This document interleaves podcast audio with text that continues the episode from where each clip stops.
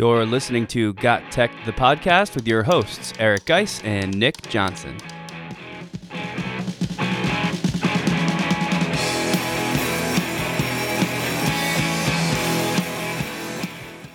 Welcome back to Got Tech, the podcast. This is episode 118 called Top 5 Tips for the New School Year. In this episode, we'll each give our top five pieces of advice for new teachers. And then again, for returning teachers, we'll also call out our favorite EdTech tools for classroom implementation. This is another episode you don't want to miss. Check it out.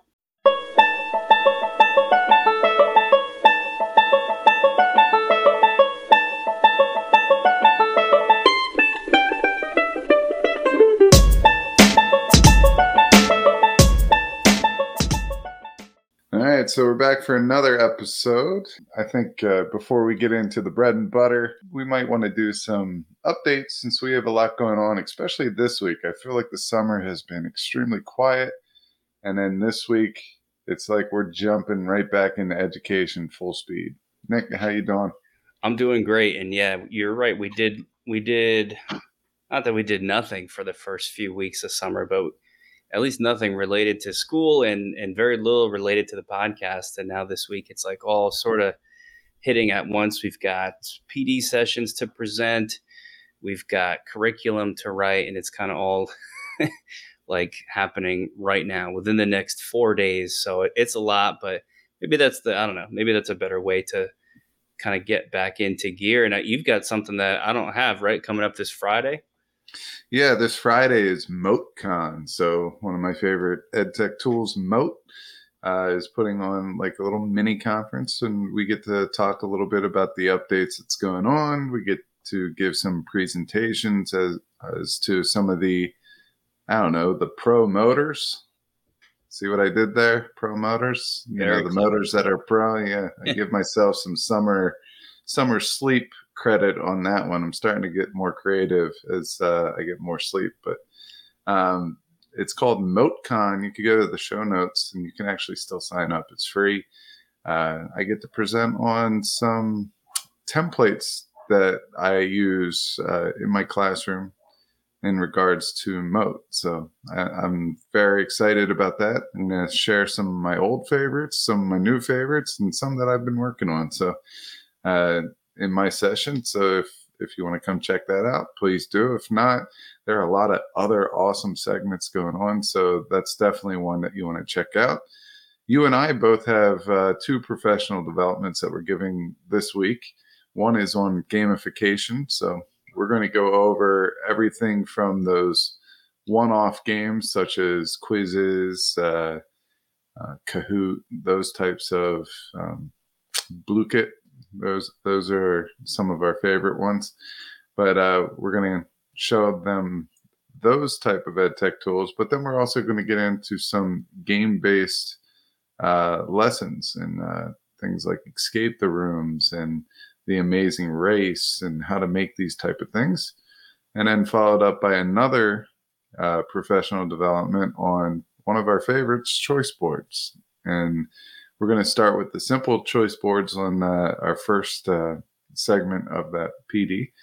But in the second segment, we're going to talk about uh, our choice pyramid and how the choice pyramid could be used in efforts to help students be content creators and get their work out there. So that's pretty cool. And uh, I think we also had a Twitter question from one of the listeners and one of the people that I follow on Twitter her uh, her name is Vicky, and she was asking us about design thinking and some resources. And Nick, I know you know, um, I'm more familiar with the whole STEM pathway, uh, that type of um, thinking, but design thinking is is pretty similar to the STEM pathway and solving a problem within the STEM pathway. But why don't you just go over your understanding of design thinking? And then uh, we can go over one of the resources that we found online that we really like. Yeah, design thinking is pretty cool. It's something I don't think a whole lot of teachers know about, and maybe it's something we should bring to the show. I, I, there is probably lots of ways that ed tech can incorporate with this, but it's it is, and I don't know very much about it. I'm I'm pretty new to it, but it's really just another branch coming down or another root coming off of the the umbrella that is project based learning. Specifically in design thinking thinking it's a like a systematic approach to teaching students problem solving. And oftentimes that is thinking about how to design a solution to that problem. And i, I don't know all the steps but some of them and I'm, i have to actually go back and read these from a source online that i'll throw into the show notes to give them credit but uh, specifically, some of the steps include uh, discovery, where the students are sort of figuring out what the problem is, ideation, where it's just a fancy word for kind of brainstorming and coming up with ideas, experimentation, which speaks for itself, and then evolution, which is how you know the uh, those ideas and the results of the experimentation kind of evolves over time and it's just all about problem solving. So it's a very new age, sort of 21st century, even though we hate to use that term thing. Um, and it's really cool. And this was a, a, a great question from Vicky about, uh, you know, video resources to go along with this. And you were you able to kind of dig something up there? Yeah. So makersempire.com has a really good resource on design thinking. And I actually was familiar with uh, Maker's Empire before this uh, article that they put out and this collection of resources, but it goes over what design thinking is. Uh, it goes over a little bit of how you would uh, teach design thinking, and there are some videos on there as well. But now that I look at it, this is very, very similar to uh, STEM teaching. Uh, you know, making a or identifying a problem and using data to help you identify possible solutions. So, in this resource that I see here, it says develop empathy, insights, and understandings. That's very simple. Like, that's very similar to problem based learning uh, and the uh, STEM pathway learning. Define a problem as an actionable question, uh, generate and visualize ideas, develop prototypes. So, that's the STEM really, that's just nailing the STEM on on the head there.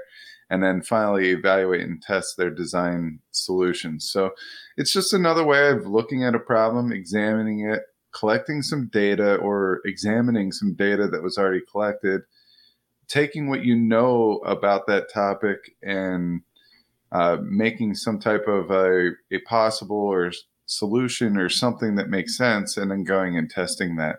Uh, I would actually add one more, and that's reporting out their findings after they do their their tests on their particular des- design solutions. So I really like this one. There's some design thinking posters that you can print out and worksheets as well that will help you uh, learn how to teach it. So I'll put that in the show notes. Uh, like I said, there's there's a couple videos there that I think will help out and some definitions and other uh, awesome resources there. So uh, take a look at that, Vicky. I hope that helps you out a little bit. Uh, that that's pretty much the updates I think to this point. Other than we're writing curriculum on, we have a podcasting course, but now we're also going to do take it a step further, and and we're gonna write uh, World Ready Technology two, and this is where students are going to be able to. We're going to make a class cookbook for the holidays that they could bring in their favorite recipes. We're going to show them how to bring professional looking pictures into it and how to design that and also publish that cookbook. Um, so that will be pretty cool. Uh, some of the other things that we were thinking of, uh, just off the top of my head, is uh, we're going to have the students work with clubs and maybe community businesses and things like that to help them brand their products, uh, make uh, flyers, posters, business cards, those type of things, maybe some promotional stickers, and have them work on that. And then uh, we'll come up with a couple other, you know, pretty cool projects for them to work on, just so they could get their hands on some technology and understand how to use it and how it could help promote a business or a career path. So. Yeah, I could see all that stuff from this new course coming into a future episode also. I mean, we basically pretty much World Ready Technology One is like our podcasting class, and that grew out of this show. And I think it's going to go the opposite direction for World Ready Two, where we teach the course first, and then we'll have sort of experimented with all this cool new stuff like the cookbook and you know branding and all that sort of good stuff, and we can bring that back to an episode. So I'm excited to teach it. I'm excited to finally get the curriculum written for it and I'm excited for what that can bring to Got Tech to do the, the podcast. This podcast is a proud member of the Teach Better Podcast Network. Better today, better tomorrow, and the podcast to get you there. You can find out more at teachbetter.com slash podcasts. Now let's get back to the episode. I think with that, we can probably kick off segment two here, um, which is a list of top fives. We typically, uh, maybe typically, usually we do something like this to help kick off the new school year, kind of our suite of new year episodes. Uh, this time we've got uh, top five for new teachers. We're going to do that first, right off the top. Uh, top five for returning teachers this is going to come in second. Although I'll say returning teachers, you may want to listen in because there's some good advice just across the board here. And then lastly, we'll end it with um, top five tips for integrating ed tech, just to stick with what this show is all about. Because a lot of these first ones, they are not necessarily tech centric. These are just kind of like our thoughts um, to help motivate people and help get the ball rolling and maybe give you a couple good ideas. You know, we I don't by any means think of myself as an as an expert teacher, but uh, we do talk to a lot of teachers via this show and PD, so I think we have a good perspective on some things, and I hope that some of this, uh, some of these will will will share that. So that is what this next segment is going to be, and um, maybe I'll kick it off uh, to you first to get through some of your uh, new teacher advice, perhaps. Yeah, uh, this is one of my favorite things uh, to reflect on because you know I don't feel I got a lot of good guidance coming into my first year, but I really did not maybe understand all of the guidance that I was getting. Didn't remember it all, but there are a couple things that really got me through my first year, and that that's to set goals. And as cheesy as that sounds, because I feel like everyone says it, uh, you need short term and long term. My long term goal was made by my uh, cooperating teacher when I did my student teaching, and she said, "Your long-term goal your first year is to survive." That was it, and and really that is that is true. But I missed the mark because I didn't make it like a lot of attainable short goals. And what I mean by that, eh, maybe they were attainable, but I didn't make enough of them that it made me feel really good about myself. Sometimes, as a new teacher, you need to find ways to make yourself have a win here and there because your first year is extremely difficult. It's the first time that you get to fly without, you know, no leash per se. In your student teaching, you always had someone looking over your shoulder. Now you get to do your own thing, but that means you get to sink or swim kind of on your own. I mean, you always have some people there to support you, but set some goals, really take in all the small goals that you overcome throughout the year. I think that that's a, a great one to have. Uh, yep. Yeah, go ahead. I didn't know if we were going to go down all five here or if we're going to just alternate. Maybe we should alternate. I think. Yeah. Yeah, maybe we'll split them up. That might be a better way. My first one is a quick one, too. It's just getting to know the people who really run the school. I'm sure you guys have heard this before, but it bears repeating the uh, secretaries and the custodians are the the real ones behind behind the show that keep things running smooth. Um, I know for for me, definitely uh, getting to know the secretaries, treating them well is of critical importance, and that is true for the custodians as well. If you do not do that, you will quickly find uh, there's a lot of things that become more difficult for you. So uh, that's just like number one off the top for new teachers you got to take some time to get to know these people make sure they know who you are uh, consider a christmas gift especially your first year but even as the years go forward that goes a long way to let them know they're appreciated let them know that you understand just how important their job is and how much they are helping you out yeah the best thing about secretaries you get on their their good side you they know everything about the building. Right. Everything. So you always have a valuable resource there. I agree with that. Uh, my next one is come up with an organizational system that works for you. And uh, for this one, I'm not talking about where you put your paper clips and your red pens. What I'm doing is I'm talking about how you get things done. For me, every single Sunday, and it's it's kind of true to this day. Every Sunday, while football is on, I grade my papers, I make my lessons, I refine my lessons from years past, and I get ready for the the next upcoming week. All right, so that that's been my go-to uh, since I started teaching, and this system works for me. I know other people like to kind of go as the week goes, and they like to kind of write their lesson plans on Sunday, but really develop all the activities, you know, as they go on that day or that week, day by day, and that's totally not me. I like to get everything done. And then what I might do in the morning, because I'm an early riser, I get into school early. I might look over what I'm doing for that day or tweak some things uh, or whatnot. But uh, for me, make that organizational system that works for you. You need to find the best way for you to work. Yeah, that's right. I when I started, I did. Uh, I thought about how my brain works in terms of like what do I need to know each day when I come in to prep. So my you've seen my my files before. Everything is arranged by day. So if I click on Unit Two, there's I don't know four files there that are l- labeled Day One hyphen worksheet, Day One hyphen presentation, Day One hyphen video because that's how I think. I'm super linear. Everything's got like a sequence, and because that's how my brain is, that's how my files are organized. So, but you just the point of what guys shared is you got to think about what's going to work for you. So, I like that one a lot. It's um, worth saying.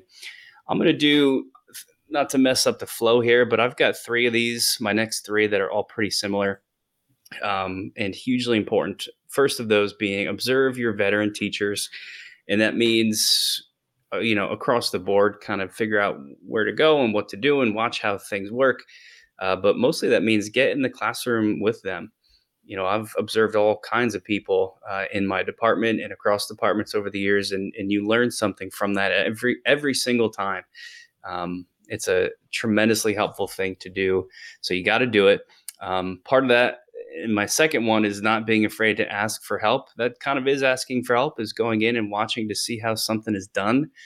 Um, and the next one, the third one is is leaning on on these people. If you're struggling and you don't know how to do something, just ask. People want to help. Teachers more than anybody else want to help. That's mostly why they they're in the job that they are in. It's because they like helping people out, and that includes helping colleagues. Um, you know, you when I started, I think it was your second or third year teaching, and you helped me because you saw me sitting there making all my powerpoints like fresh from scratch every time. And uh, I, I'll always remember you just told me don't reinvent the wheel and show me that you can just Google anything. This is 15 years ago, but you just like Google any PowerPoint presentation you want, and somebody else's is out there for you to use. And still, like this year, I'm using some of those for various purposes. Obviously, I've changed them a lot, but um, there's just tons of great tips. So you got to talk to these people, let them know when you're struggling, and you will. Uh, it'll just be tremendously helpful. Yeah, that's a that's a great list. And uh, the only thing I could add there is observe veteran teachers. Uh, a lot of times, all, all, you have to do is ask there. And uh, some some schools have a program called the Pineapple Express or something like that, and there's a pineapple on the door, that means that they welcome other people to come in and observe them without even asking. So uh, that's something to keep keep a lookout for, and maybe ask around if you do see some pineapples on the door. I know that was popular for a while. Uh, I'm going to do a couple here as well. Uh, come into teaching with a growth mindset. Uh, teaching changes not only year after year, but really day after day. I mean, sometimes I feel like one to one devices evolved so much in about a five year span. It was like bring your own device to school. Uh, you could use your cell phones, and then it was iPads, and then it was Chromebooks, and then it was a hodgepodge of everything. So, I mean, that's just something that changed. We went from just standing up there and lecturing to more of a project based learning or student centered learning. And now we're throwing in ed tech as well along the way. So things change, they change rapidly. I think it's for the better. Find something that you like to do and that also fits the needs of your students. And that's part of my next one. It's learn as much as you can about your students. All right. So if you're planning a picnic, and this is uh, our good buddy Kyle Niemus's uh, example that he likes to use uh, about universal design for learning, which is just saying that not everybody learns the same way, and, and we should really be catering to the many needs of our students. Think of your your class of students as inviting them all to a picnic. Okay, if you're getting ready for a picnic, you need to know dietary restrictions, what people like to eat and what they don't like to eat, what they can and cannot eat. So there's no, it's not any different in your classroom. Get to know your students, get to know their favorite foods or their favorite way to learn and what allows them to learn. Are they visual learners? Are they auditory learners? Uh, whatever they are try to come up with activities or options for them to learn in the way that they're comfortable. So those two, I, I feel like you can connect those, but those two are, are great. And I might as well just throw my last one in there because it's quick. We talk about it all the time. And let's be a part of a PLN, a professional learning network. I personally like Twitter. I connect with a lot of people on Twitter. I find a lot of value on Twitter, find a lot of great resources on Twitter once you get to know people on Twitter, you could just ask a general question to uh, all your friends on Twitter, and usually within an hour, you got some answers, you got some resources, you got some suggestions, and it's just a powerful way to build your educational tool set.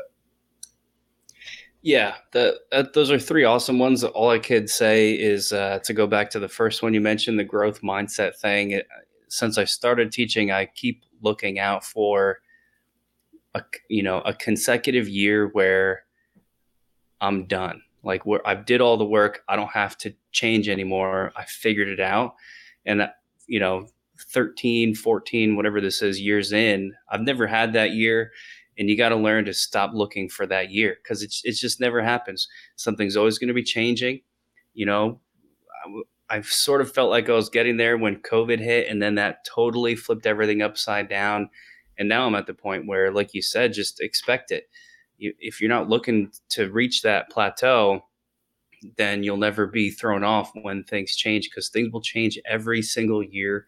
And it's it's better to to not get to that plateau too because you want to be growing, you want to be constantly trying new things and changing. That's what keeps it fun. That's what keeps it interesting. So that's a, a big one, and I often overlooked that.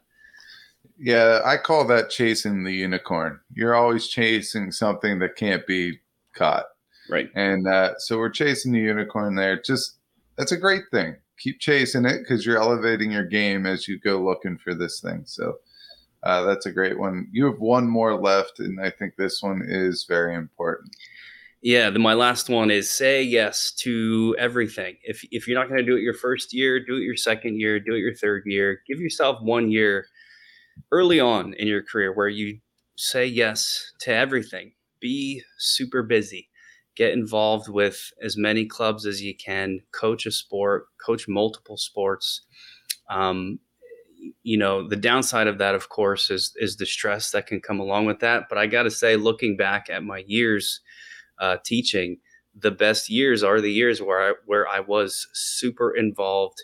I knew a ton of students, uh, had relationships with all kinds of different students, and it's sort of like one of those things in retrospect where you can look back and say those were the best years because I was really part of the community, uh, part of the school, and I think I think giving yourself a, a, at least one year like that is is really important to to, sort of becoming part of that school and letting people know that you're there and you're there to help. That's not always sustainable, right? Because we have kids and you get married and all sorts of stuff happens where you can't do that. But if it's early in your career um, I think it's one of the best things you can do. I know you run things a similar way, and you, you would probably agree with that advice.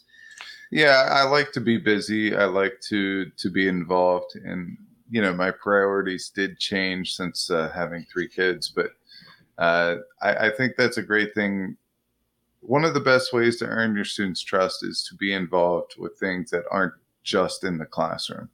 Show them that you're human. Show them that there are other things, and show them that you care. And I think that's very, very, very important. Uh, but I will, I will say this. I will say this. Uh, you know, I think it was like five years ago now, maybe six. You did sign you and I up to be class advisors for a class. I don't even think you asked me. You just told me that we're doing it. And I promise you, before you retire and I retire, I will repay you with the same courtesy and I will get you, you know, I don't know, maybe there'll be like synchronized swimming team. That might be a good coach for you. There you go. I don't, I don't know. Maybe Rubik's Cube Club. I mean, there's more than one way to solve a Rubik's Cube. At least I think so, but it's very hard for the colorblind. All right, let's get into the next one, which is uh, I'm not going to allow you to talk there. No Sure. way. Um, let's get in for returning teachers. And for this one, why don't we just do our five and then I'll just pick one out that, you know, kind of stands out to me and uh, you could do the same. Yeah, that's a good idea. So here, I'll run through my five first. Uh, the first one is quick and easy. Don't be afraid to cut back. Uh, as we're coming in off a couple of hard years of teaching with COVID pandemic, of course, you everybody's still feeling a little bit burnt out. So don't be weary of that. It's it's good to do, but I would say if you are trying to cut back, at least pick one new thing. And since it's got tech the podcast, pick one new piece of ed tech that you're going to learn this year and make that your thing. So that's my number one. Number two is focus on getting organized. A lot of the times, if uh, are returning teachers, you kind of you get so in the zone that you f- forget the things around you that are disorganized. I've got a shelf in my office that is just cluttered with so much junk that I honestly haven't even touched or looked at or used for 10 years. Maybe notice one of those things and tackle it. This could be digital. Maybe you've got some folders that need cleaned up that you just never look at anymore. You could uh, delete them, throw them away, move them around. So that's my second one. Number three, uh, pick something you've always wanted to do and do it. Um, this is it kind of overlaps with the last one. If there's an old shelf that you have a bunch of junk saved, you could empty it out. Um, a committee around school that you've always thought you would be kind of good at, but you've never taken the plunge to do it. Join that committee this year. Pick something like that and make this the year that it gets done. Um, for something a little different, my number four is pick a new lunch routine. I've noticed the past few years, everybody kind of gets settled in and does the same thing during lunch. And you go and, and work out. Uh, I kind of sit in the our science office and uh, just be part of the general chit chat to learn what's going on and, and, and relax and get away from, you know, teaching for a little bit and take a mental break. Maybe change it up, pick something else. Um, go, you know, do a, a lap around the school to get outside. You might find it helps you out a little bit through your day. And lastly, number five is a focus on um, behaviorism. And behaviorism works. This is more on the classroom management side. Uh, you know, it used to be in schools, teachers just yelled at kids. And I know it hasn't been that way for a long time, but you just got yelled at and sent to the whatever, like the timeout table or whatever we used to have as kids. Um, things are changing, man, for the better. And a lot of this stuff is based on behavior principles like giving students choice, gives them a little agency in how they're learning, right? Instead of uh, telling students this is how you're going to do it or these are the rules let them choose the rules now you're still coming up with those choices yourself of course so you have the control but you're giving the students some control themselves uh, limit attention for negative behaviors i don't do a whole lot of classroom management one of the things i'm best at is is ignoring things because a lot of the times a, a student is doing something negative in your classroom because they want the attention. They want you to kind of lash out. Maybe they think it's funny. That happens a lot at the older grades, but you can you can do a lot of classroom management by doing nothing and not responding, sort of picking your battles, right? So there's tons of great stuff there that can uh, that can help teachers out in in that world, and I thought that would be kind of good for uh, returning teachers to hear. Yeah, I like that list. Uh, one of the things I I like the most about that list is the last one that you shared. Uh, I don't know if you remember this, but this is one of the things that I typically tell new teachers. Uh, I call it the tissue box. Do you remember what the tissue box was? Because I, I, uh, no, no, what is that? You. You'll probably remember after I started saying yeah. it. But uh, I always had, I would always look for the kids that can, you know, they're good in class for the first 15 20 minutes but every once in a while once it gets like 15 20 minutes in and i can't really change the activity uh, and they start getting fidgety or maybe they act up or something like that i always have a pass that i laminate and it just says um, student to main office for a box of tissues and it has my name signed and I just go, and I usually have a conversation with this person because it builds trust at the beginning of the year. Be like, hey, I can relate to you. I couldn't sit still when I was in school either. Um, this is just a quick pass for you to take a walk down to the office, get a box of tissues, come back, and kind of reset and recharge. And so I would give this pass out anytime that I felt like I had to. I usually had a couple of kids, uh, either in a class or two, that would need this. They would go down. The secretaries know that I send people down for tissues. Typically, I go take them back because uh, otherwise I'd have 50 boxes of tissues every couple of weeks. But I call it my tissue box pass. But uh, what that does is it allows them to recharge and it doesn't put this like big uh, attention to that person. You know, they don't think that they're like the class thinks that they're going to get a tissue box. It's not like disciplining them, it's just allowing them to get a couple free minutes uh, to go kind of recharge their battery a little bit. They come back and they're usually fine for the rest of the period, especially when we went to longer periods. This is a just a, a great thing to learn. And uh, usually that takes that hard difficult student in your classroom and makes them an ally instead of a foe uh, in their eyes. So that's pretty cool. Yeah, and you're also letting them know that what they're doing is not okay, but you're giving them an out from that behavior that's non-punitive. That's exactly the kind of thing I'm talking about. And you're right. I did remember it as soon as you started talking about it. That's a that's an awesome tip. Let's uh let's hear your five. All right, so I'm going to continue off with what I left off uh, for the new teachers. And I'm going to say continue to grow your PLN. You never know when you're going to need them. You never know when life changes and you're going to need maybe a new job or something like that. And you have these connections. That's going to be a lot easier uh, to handle. Uh, expand your practice through reflection. Reflection is key, especially in my practice. I am not like, I am not someone that sits down and uh, meditates or or anything like that. I mean, I believe in quiet. Uh, I I do understand the art of meditation, but my I guess my form of meditation is really reflection. I need quiet. I like to think about what I accomplished, what I need to do, uh, what went well, that type of thing. But I would just uh, come up with a practice that works for you I, I know I used to go out on weekends and I would go sit up in a tree that overlooked a creek. And I'd strap myself into the tree. I'd create some papers, just think about what I had to do. Um, but that allowed me to get through the school year and it allowed me to be refreshed every week because it was part of my practice. So that's very important. Uh, next one is kind of like giving back in order for us to get where we are today, we had some really strong teachers so show us some great things throughout uh, our time period at Hopewell. So uh, reach out and lend a hand to your new teachers.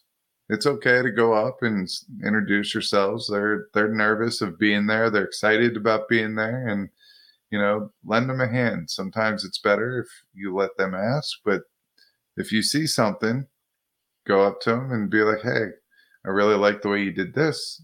Have you ever thought of this? And help them grow their craft, give back to your profession.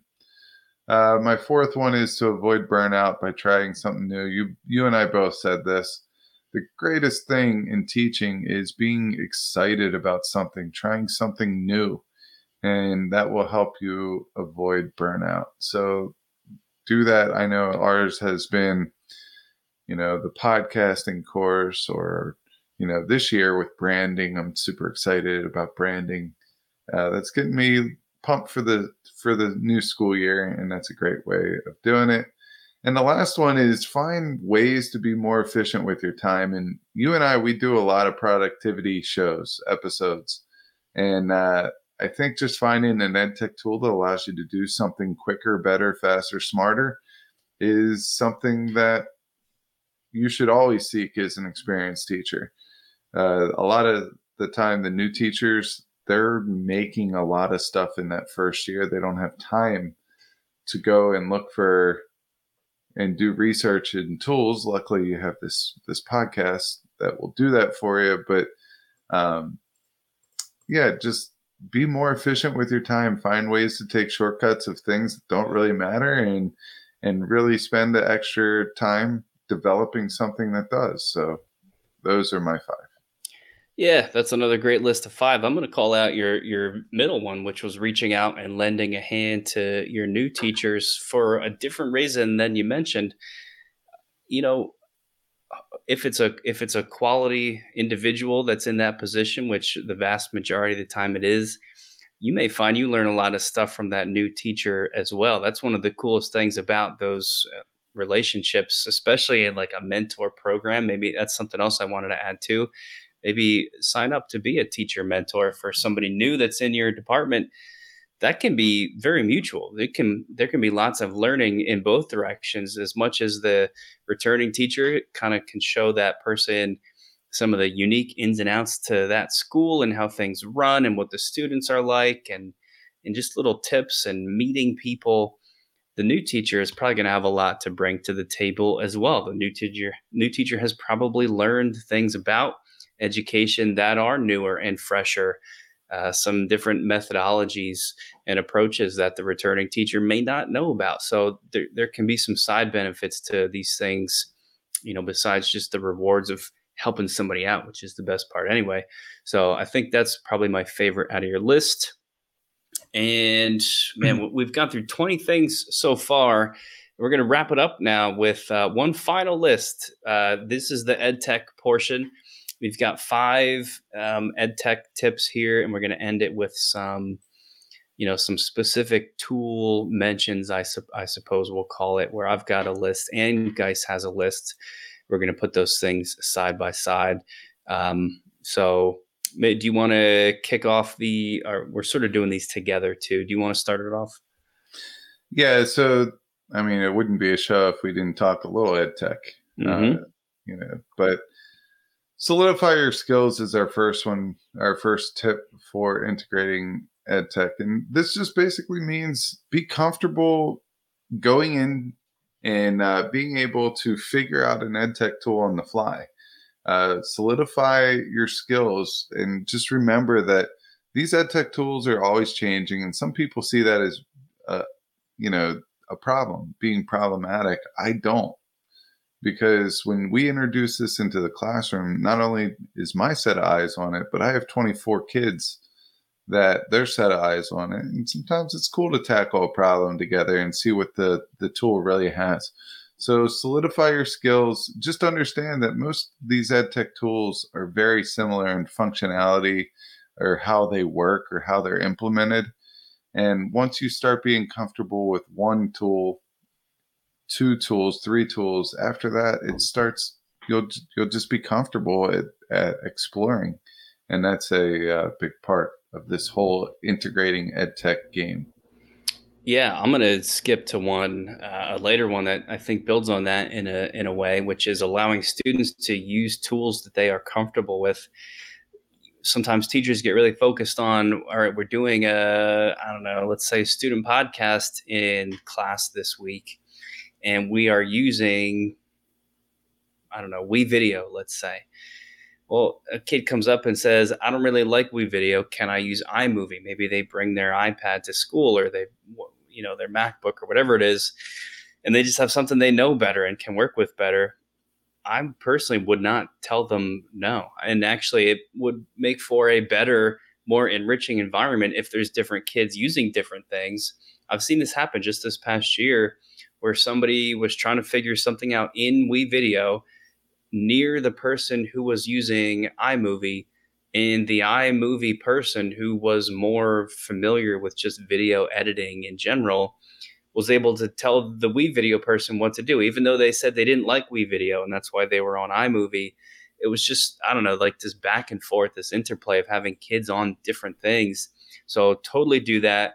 If someone comes to you and says, Can I use X as long as it's school appropriate and approved, of course, you got to go for that. That just makes things even stronger as far as EdTech integration goes. Yeah, so that's that's a great point. I mean, a lot of times we're in school right now, and we taught Microsoft for the first. Our one colleague taught Microsoft uh, for the first ten years of his career, and now we are a Google school. And the reason why he taught Microsoft is because a lot of businesses use Microsoft. Well, now I mean, a lot of businesses are switching over to the Google products. So the key here is he taught them EdTech skills and he got them comfortable with one format or one platform. And now they're able to make that easy transition because they're comfortable using EdTech and using certain tools that are similar with one another.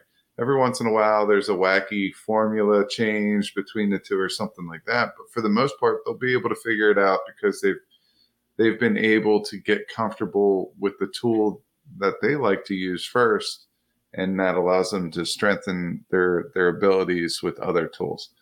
So the next ones i'm going to kind of tie them together because I, I see them kind of tying together i guess so the first one is don't be afraid of failing uh, failing with an EdTech tool, students like when teachers take risks and go outside of the comfort zone. Now, I will caution you if if you uh, or you have anxiety in the classroom or you think your classroom is a little on tilt because uh, you had a couple rough lessons, it might not be the right time. You probably should do something that you're super comfortable with.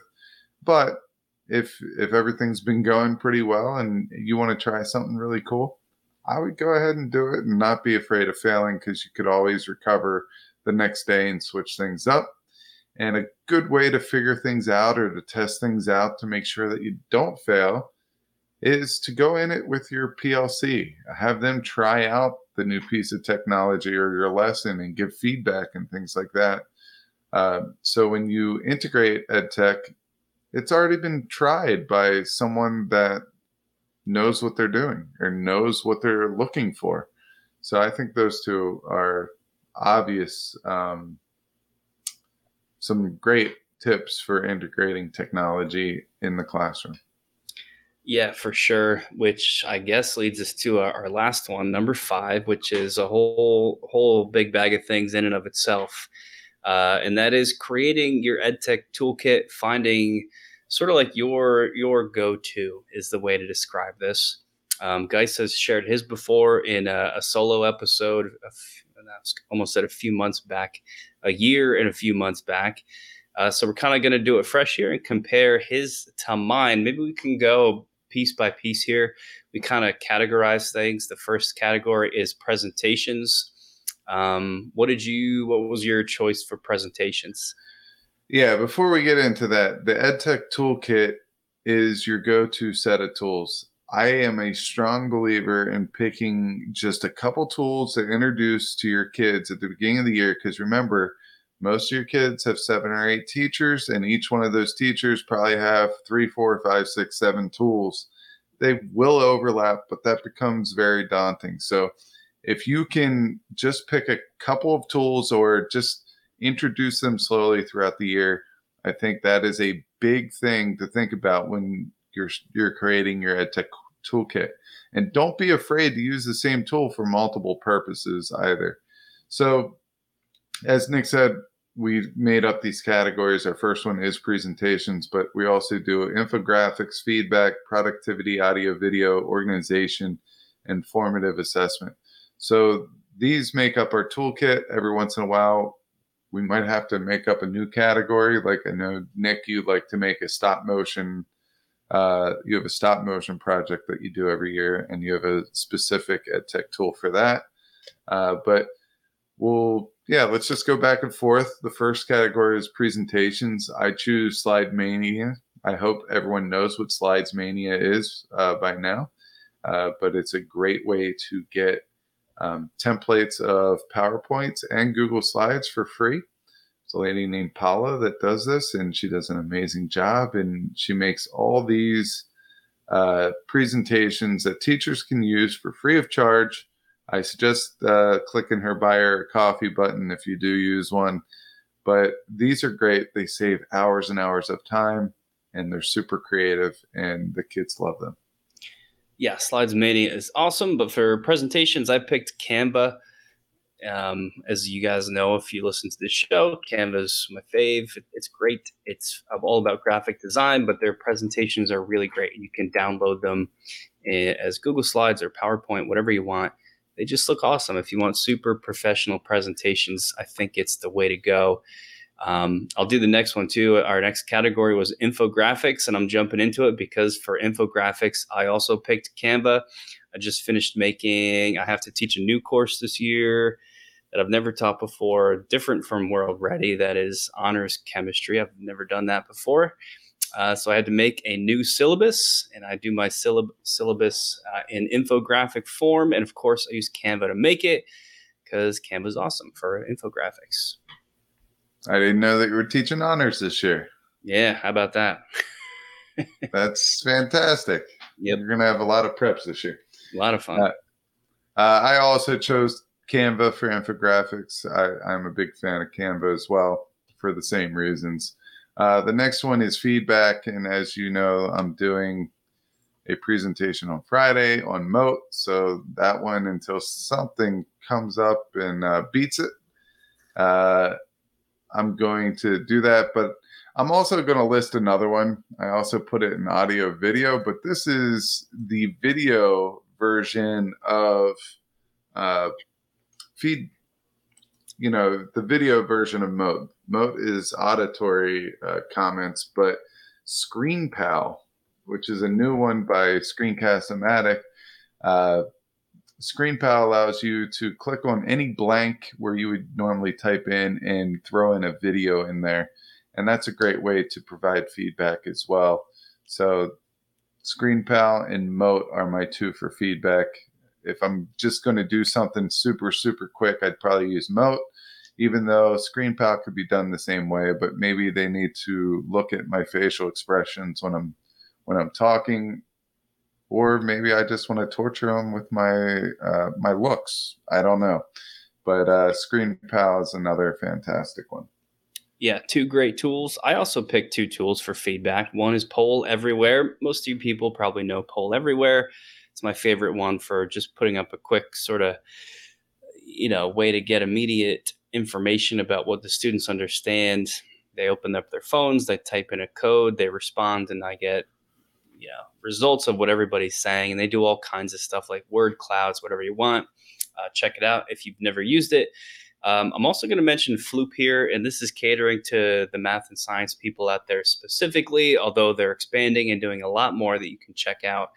Uh, essentially, Floop is like the immediate feedback tool for handwritten stuff with calculations mostly, hence the math and science connection. But you know, kids are writing out their solution, their mathematical solution to something on a piece of paper, and in Floop they upload a picture of it, and you can add comments, almost like um, you know little annotations to different areas of those calculations and the students see that feedback in real time so floop can be great to digitize that that type of grading for that type of work and you might want to check that one out too next up we've got uh, productivity i'll do my productivity which is the snipping tool a classic we've talked about it many times since the very beginning of the show um, this is a windows tool uh, just Microsoft Windows. If you've never used it, you just like it's basically screen capping, but only certain areas of the screen. So if you need to steal like a little picture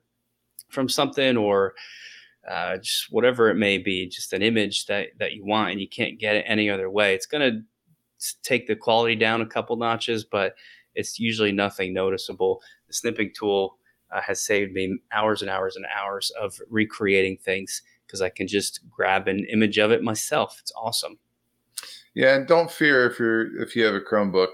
They have uh, their version of a snipping tool, and there's a lot of great extensions out there, and uh, as well as Apple, Apple and Mac.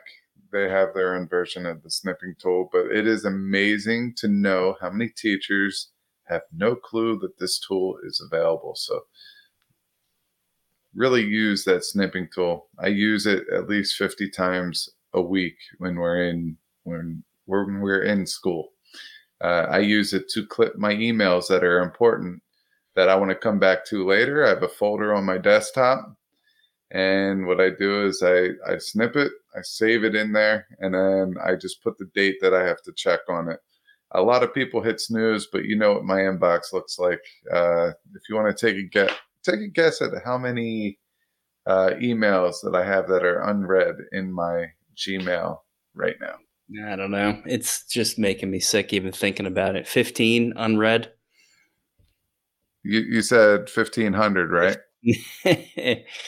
I know you'd I'm low on it, but you, you'd be closer with 1500. Uh, 1773. Oh my God. Most of them are newsletters that I subscribe to, and they go directly into folders, so yeah. I could go and look at them later.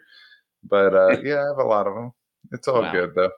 All right, my productivity tool is Print Friendly PDF. It's an extension. Uh, I go and I look for articles or something very quick that I want to share with the students, maybe a current event or something like that. And I want to get rid of all the pictures and the advertisements and all that stuff. And I just want them to be able to read the article or what they need to read. So if you uh, use print friendly PDF, what it does is it takes all those uh, web blocks or web units. So a picture is a web unit, uh, a title is a web unit, the the article, the text itself is a web unit, and you hover over anything you don't like, and there's a trash can that comes up, and it allows you to delete it. And I use it all the time.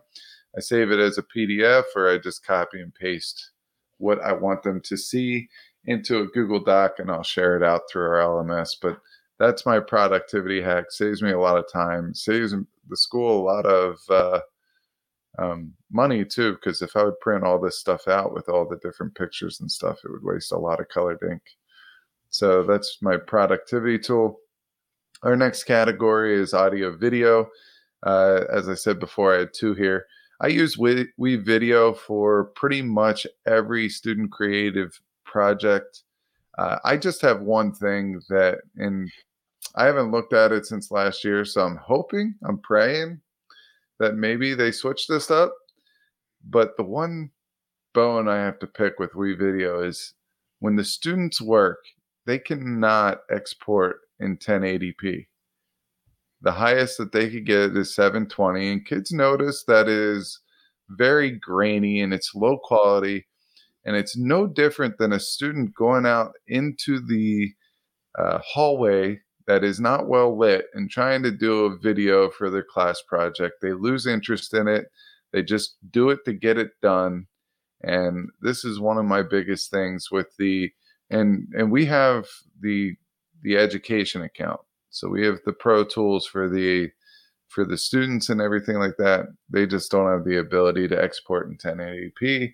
So we video. if you, there's anybody out there that's listening to this, or if anyone knows anyone from WeVideo, I hope that at some point in time this is corrected if it isn't already, because you know it's just a bummer. We have some kids doing some awesome stuff, and you know they lose a little bit of interest because the the 1080 isn't there. Yep, that's a good pick. I love WeVideo, and uh, uh your, criticism is, is worth mentioning. But it, even without it, it's just an awesome tool. My audio video selection is Screencastify. I'm sorry, Screencast-O-Matic. I'm switching officially. I just use it too often. I can't not pick it. It's so easy to use for quick video recordings, screencast video recordings.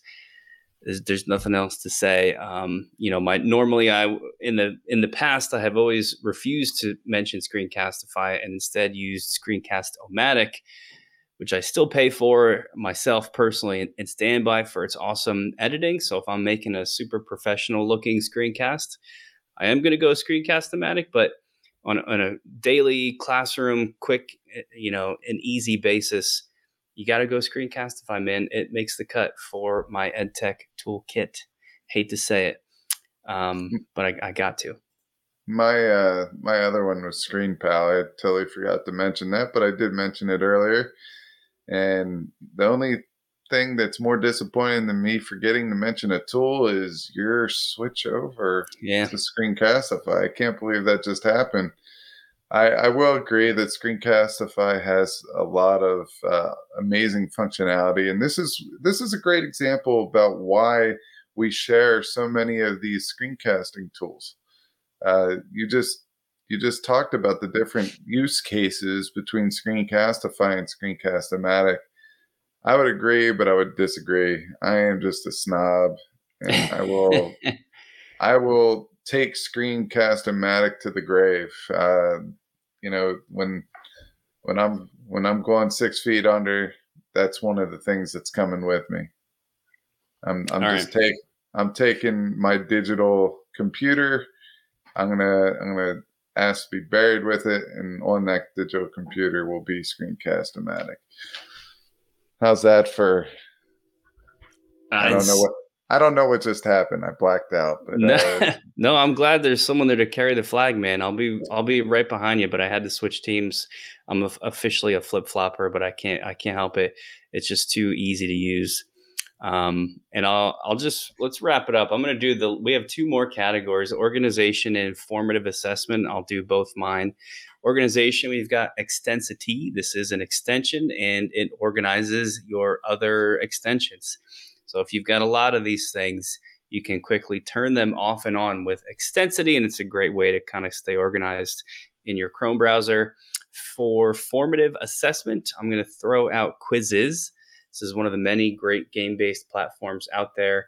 Uh, so there's not too much to say about it besides it's a great one. And I particularly like it for kids, you know, taking a quiz on their own and testing themselves to get that formative feedback. So that's my last two. All right. So we, we both, I'll, I'll go out of order here. We both picked formative assessment, um, the same tool Quizizz, And I don't know if you remember back to the the bracket, ed tech um, bracket, yeah. the March Madness bracket, but uh, that was my winner. That's been my winner that I picked oh. the last two years.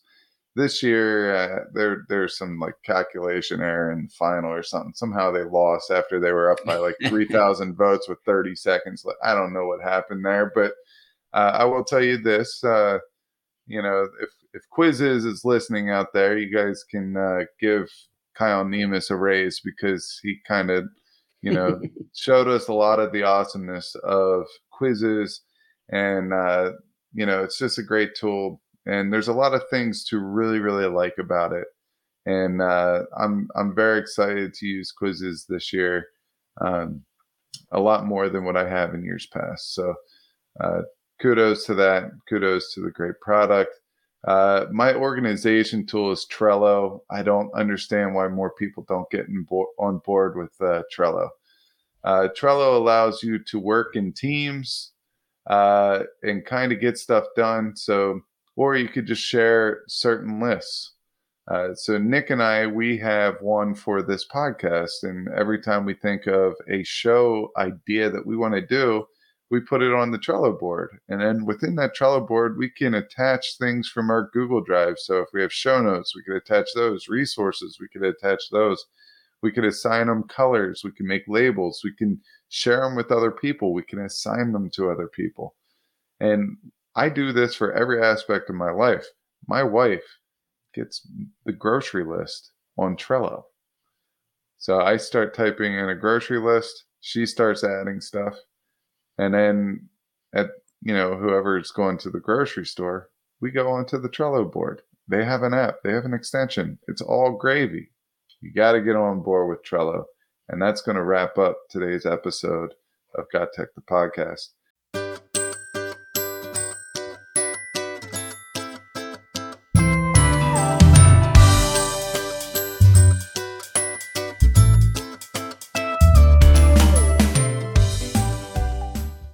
And I'm going to tell you right now, we say this a lot, but we really appreciate the support that you give us through our uh, Apple Podcasts. Uh, you can review, rate us, leave some type of uh, a review there. oftentimes, uh, you know, people ask where they can ask questions if they don't want to go onto Twitter or uh, Instagram or Facebook or YouTube or any of the other places we're at. And an Apple Podcast review is a great place to leave a question. You can find our podcast at Apple Podcasts, Google Podcasts, Spotify, Stitcher, and other podcast players that are popular. You could go get more of Got Tech the podcast by going to gottech.com. Please tell all your friends about Got Tech the podcast and tell your friends about the Teach Better Podcast Network, which we are a proud partner of. Till next time, go uh, enjoy the start of your new year. Make sure that you uh, put yourself out there if you're a new teacher. Uh, set some goals. existing teachers, keep building that PLN, and we'll see you in a couple weeks. Thanks for listening to Got Tech the podcast. Remember to subscribe to our show and follow us at We Got Tech on Twitter so you can stay up to date with the latest episode releases, blog posts, product reviews, and PD announcements. You can also follow Geist and I individually at Geist Got Tech and at Nick Got Tech on Twitter or on Instagram at Nick Got Tech. Finally, remember to check out our website, gottech.com, where we post all our episodes, articles, and resources available to you for free. Until next time.